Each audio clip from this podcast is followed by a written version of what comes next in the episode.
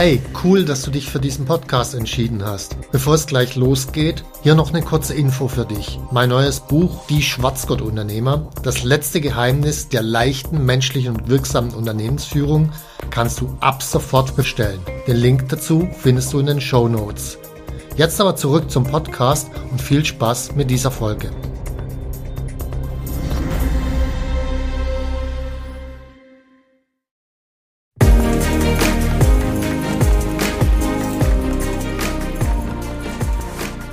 Hallo zusammen, ich bin Stefan Merath, Unternehmer, Bestseller-Autor und Unternehmercoach. Ich bin davon überzeugt, dass Unternehmersein die geilste Lebensform der Welt ist. In diesem Podcast möchte ich dich, wie meine jährlich über 1000 Seminarteilnehmer, dabei unterstützen, zum besten Unternehmer zu werden, der du sein kannst, zum Schwarzgurt-Unternehmer.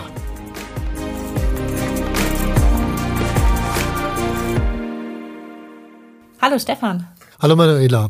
Wir sprechen heute über eine Frage, die die Menschen seit sehr vielen Jahrhunderten beschäftigt. Sie lautet, was ist gut und was ist schlecht? Es wäre natürlich ein sehr großes Thema für einen Philosophie-Podcast. Wir sind jetzt ein Unternehmer-Podcast und deshalb grenzen wir die Frage ein bisschen ein, was ist ein guter und was ist ein schlechter Unternehmer? Mhm. Bevor wir versuchen, darauf eine Antwort zu finden, würde mich interessieren. Du bist im Alter von, ich glaube, 33 Jahren Unternehmer geworden? Yep. Ziemlich genau richtig. Und davor habe ich noch Philosophie studiert. Das heißt, ich hätte auch über gut und schlecht reden können. Aber das machen wir heute nicht. Ein bisschen. Die Frage wäre, welches Bild hattest du denn damals im Kopf mit diesen 33 Jahren? Du hattest fertig studiert, schon deine ersten Erfahrungen im Berufsleben gesammelt. Was war für dich ein Unternehmer? Wie war das Bild? Was denkt ein Unternehmer? Wie verhält er sich? Wie handelt er? Also genau genommen hatte ich damals gar nicht das Bild, dass ich Unternehmer geworden bin, sondern ich war damals Programmierer und habe mich selbstständig gemacht. Das war mein Bild. Also wenn mir jemand gesagt hätte, du bist jetzt Unternehmer, dann hätte ich wahrscheinlich aufgehört damit, weil ich bin in einer Generation groß geworden, so nach 68ern und so weiter, wo das Unternehmerbild nicht das Allerpositivste war. Also Unternehmer waren eher negativ besetzt und dieses Bild hatte ich auch im Kopf. Das heißt, ich wäre gar nicht auf die Idee gekommen, Unternehmer zu werden. Ich wollte aber frei sein und was Eigenes machen und nicht mehr abhängig sein wie vorher in meiner Angestellten-Tätigkeit. Jetzt bist du seit mehr als 20 Jahren Unternehmer. Fast 30. Stimmt. Mhm. Das muss ich nochmal hören. Okay. Jetzt bist du seit mehr als 30 Jahren Unternehmer, nochmal 10 Jahre mehr. Und du hast in deiner Rolle als Unternehmercoach schon mit tausenden Unternehmern gesprochen. Ja. Wie hat sich denn dein Bild im Laufe der Zeit verändert? Welche Situationen waren da ausschlaggebend? Welche Gespräche haben dieses Bild geprägt? Ich springe mal ganz weit zurück tatsächlich. Und zwar springe ich zurück in meine Kindheit. Da gab es Treffen bei meiner Oma und Opa immer. Und da war mein Onkel Unternehmer und mein Vater Finanzbeamter und mein Opa Prokurist. Und die haben dann immer nachmittags am Kaffeetisch über Unternehmerthemen gesprochen. Und es ging immer nur um Zahlen, Steuern und so ein Scheiß. Und ich saß daneben dran und dachte mir, wie zur Hölle kann man sich nicht nur den ganzen Nachmittag darüber unterhalten, sondern das Ganze jede Woche machen. Ich habe es überhaupt nicht verstanden. Es war total abstoßend für mich und es ging immer nur um Geld machen, Gewinn und konnte ich überhaupt nichts mit anfangen. Und das war auch mit das Bild, das mein Unternehmerbild geprägt hat. Und dann habe ich ja selbst, ich bin selbstständig geworden, aber dann kam so dieses Jahr 2000, New Economy Phase und so weiter. Und damals hat man sehr stark angefangen, nach Venture Capital zu suchen und ich damals auch. Also plötzlich Venture Capital und bei Venture Capital, da ging es ja um ganz große Zahlen plötzlich. Habe ich Businesspläne gemacht mit 100 Millionen Umsatz in 5 Jahren und ich weiß nicht was. Und ohne es zu merken, bin ich selbst so eine Art von Unternehmer geworden, weil plötzlich bin ich auch diesem Geld hinterhergerannt und habe es aber gar nicht gemerkt, weil ich so in diesem Rötel drin war. Und das war dann so das nächste Unternehmerbild, das sich geprägt hat. Ja gut, die meisten Zuhörer wissen, das ging nicht so lange gut. Also im Mai 2003 habe ich dann Insolvenz anmelden müssen und da ist mir dann klar geworden, okay, so dieses Bild des Unternehmers ist es eigentlich auch nicht. Und mir ist klar geworden, ich bin den falschen Dingen hinterhergelaufen. Und die richtigen Dinge zu finden, das hat ein paar Jahre gedauert. Um was es da genau geht, kann man in deinem neuen Buch nachlesen. Kommt im März 2024 auf den Markt. Du stellst darin den Protagonisten Jan vor und die Schwarzgurtunternehmer, die ihn über 2 Jahre hinweg begleiten. Diese Personen stehen für dich, wir sagen es mal so, auf der guten Seite. Jans Unternehmerfreund ist allerdings Sven. Und Sven ist das genaue Gegenteil. Maximal Geld verdienen, koste es, was es wolle und so weiter. Die Frage ist also doch wieder eine philosophische, guter oder schlechter Unternehmer. Woran machst du das fest? Ich glaube, es gibt sogar 2 Sorten von schlechten Unternehmern. Also die erste Sorte von schlechter Unternehmer ist der einfach vor sich hin wurschtelt und mal macht, und der läuft immer in die gleichen Probleme rein. Wenn das Unternehmen wächst, bleibt er in seinen Fachkraftaufgaben drin und irgendwann sind es 60, 70, 80, 90 Stunden in der Woche und dann gibt es eine ganze Reihe von Folgeproblemen, weil er hat gar keine Zeit, seine eigentlichen Management- und Unternehmeraufgaben zu machen. Also das ist für mich die erste Art des schlechten Unternehmers, der einfach unreflektiert vor sich hinwurschtelt. Dann gibt es die zweite Art, das ist die du angesprochen hast. Das ist der Sven, der hier in meinem neuen Buch unter anderem auftaucht.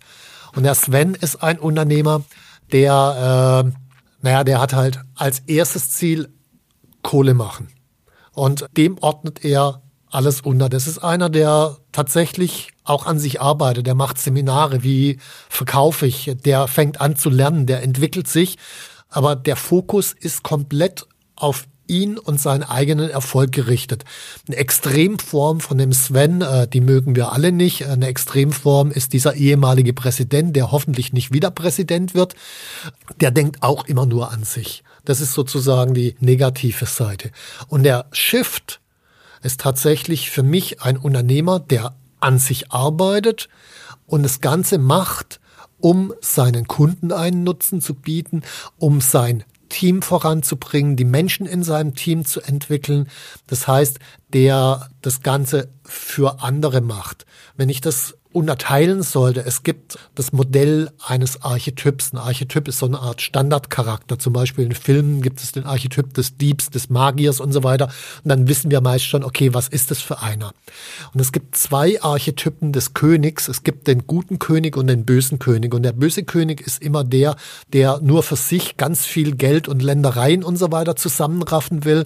Und der gute König ist der einen Raum, ein Land schafft, damit sein Volk gedeihen kann. So, und das Gleiche lässt sich auf die Unternehmer übertragen. Der böse Unternehmer oder der schlechte Unternehmer ist der eigentlich nur auf sich schaut und seinen eigenen Erfolg, seine eigene Kohle, und der Gute, der eben guckt, wo kann ich was zu beitragen, um die Welt zu verbessern. Es werden bestimmt einige Leute sagen, braucht nicht jeder Unternehmer von beiden Seiten etwas? Braucht nicht ein Unternehmer auch eine gewisse Boshaftigkeit in manchen Situationen, braucht nicht jeder auch eine gute Seite? Wo gibt es denn die Gemeinsamkeiten? Vielleicht kannst du das erklären. Also, wenn ich jetzt mal zu dem guten Unternehmer gehe, natürlich muss der gute Unternehmer Entscheidungen treffen. Und nicht alle Entscheidungen sind für alle positiv. Also genauso wie der gute König einen Mörder beispielsweise verurteilen muss. Das freut den Mörder nicht wirklich. Aber er muss es halt nun mal tun, um sozusagen zum Wohl des Rests. Und genau das ist der Unterschied. Natürlich muss hin und wieder der gute Unternehmer Entscheidungen treffen. Er muss irgendwann mal Leute kündigen. Er muss irgendwann mal vielleicht auch Kunden kündigen, zum Wohl des Gesamten. Der andere, der trifft die Entscheidung immer nur zu seinem Wohl. Dem ist gerade mal egal, ob es den anderen gut geht oder nicht. Also höchstens insofern, dass er sagt, wenn es meinen Kunden gut geht, dann kommen sie öfter und geben mir mehr Kohle. Aber das ist eine Zweckmittelverkehrung, die da stattfindet. Der eine will, dass es den Kunden gut geht, weil ihm liegen die Kunden am Herzen, und der andere will, dass es den Kunden gut geht, damit er mehr Kohle macht. Es ist in deinem Buch ein bisschen wie in so einem Hollywood-Film. Denn auch da hat zeitweise der schlechte Unternehmer scheinbar mehr Erfolg. Man merkt, dass der Jan so ein bisschen rüberschielt und auch ein bisschen zweifelt, ob denn der Weg, den er jetzt eingeschlagen hat, so der richtige ist. Aber am Ende senkt sich natürlich die Waagschale wieder zum Guten. Kannst du denn eine Geschichte aus einem echten Leben erzählen, bei der sich die Story ähnlich entwickelt hat und am Ende das Gute dann auch gewonnen hat? Naja, im echten Leben, ich habe ja gerade schon diesen Ex-Präsidenten genannt. Natürlich ist der, gut, man weiß nicht, was zusammengelogen ist und was nicht, aber trotzdem, er hat ein paar Millionen, ob er jetzt Milliarden hat, weiß Gott alleine, keine Ahnung, aber er ist bis zum bestimmten Grad damit erfolgreich. Er ist ja auch Präsident geworden, was man nicht so einfach wird. Also auch mit dieser, ich sag mal, schlechten Variante kann man also Erfolg haben. Die Frage ist, woran misst man Erfolg? Oder geht es um Erfolg oder geht es um Erfüllung? Und mir geht's eher um Erfüllung. Das halte ich für viel wichtiger, dass ich am Ende meines Lebens nicht ein paar Nullen mehr auf dem Konto habe, die schaden nicht. Aber am Ende des Lebens sozusagen sagen zu können, ja, das war ein gutes Leben, das war ein hilfreiches Leben, das halte ich für den zentralen Schlüssel. Und ich meine, wenn ich jetzt einfach mal auf mich selbst, auf Unternehmercoach schaue, ich hatte diese Zeit früher in meinem ersten Unternehmen, wo ich dem Geld hinterhergerannt bin und das Ergebnis war hinterher ein Scheitern. Also ich war 10 Kilo dicker und hatte ich hatte ein deutliches Minuszeichen am Konto vorne dran. Das heißt, am Ende führte es sozusagen zu einer Art von Bestrafung.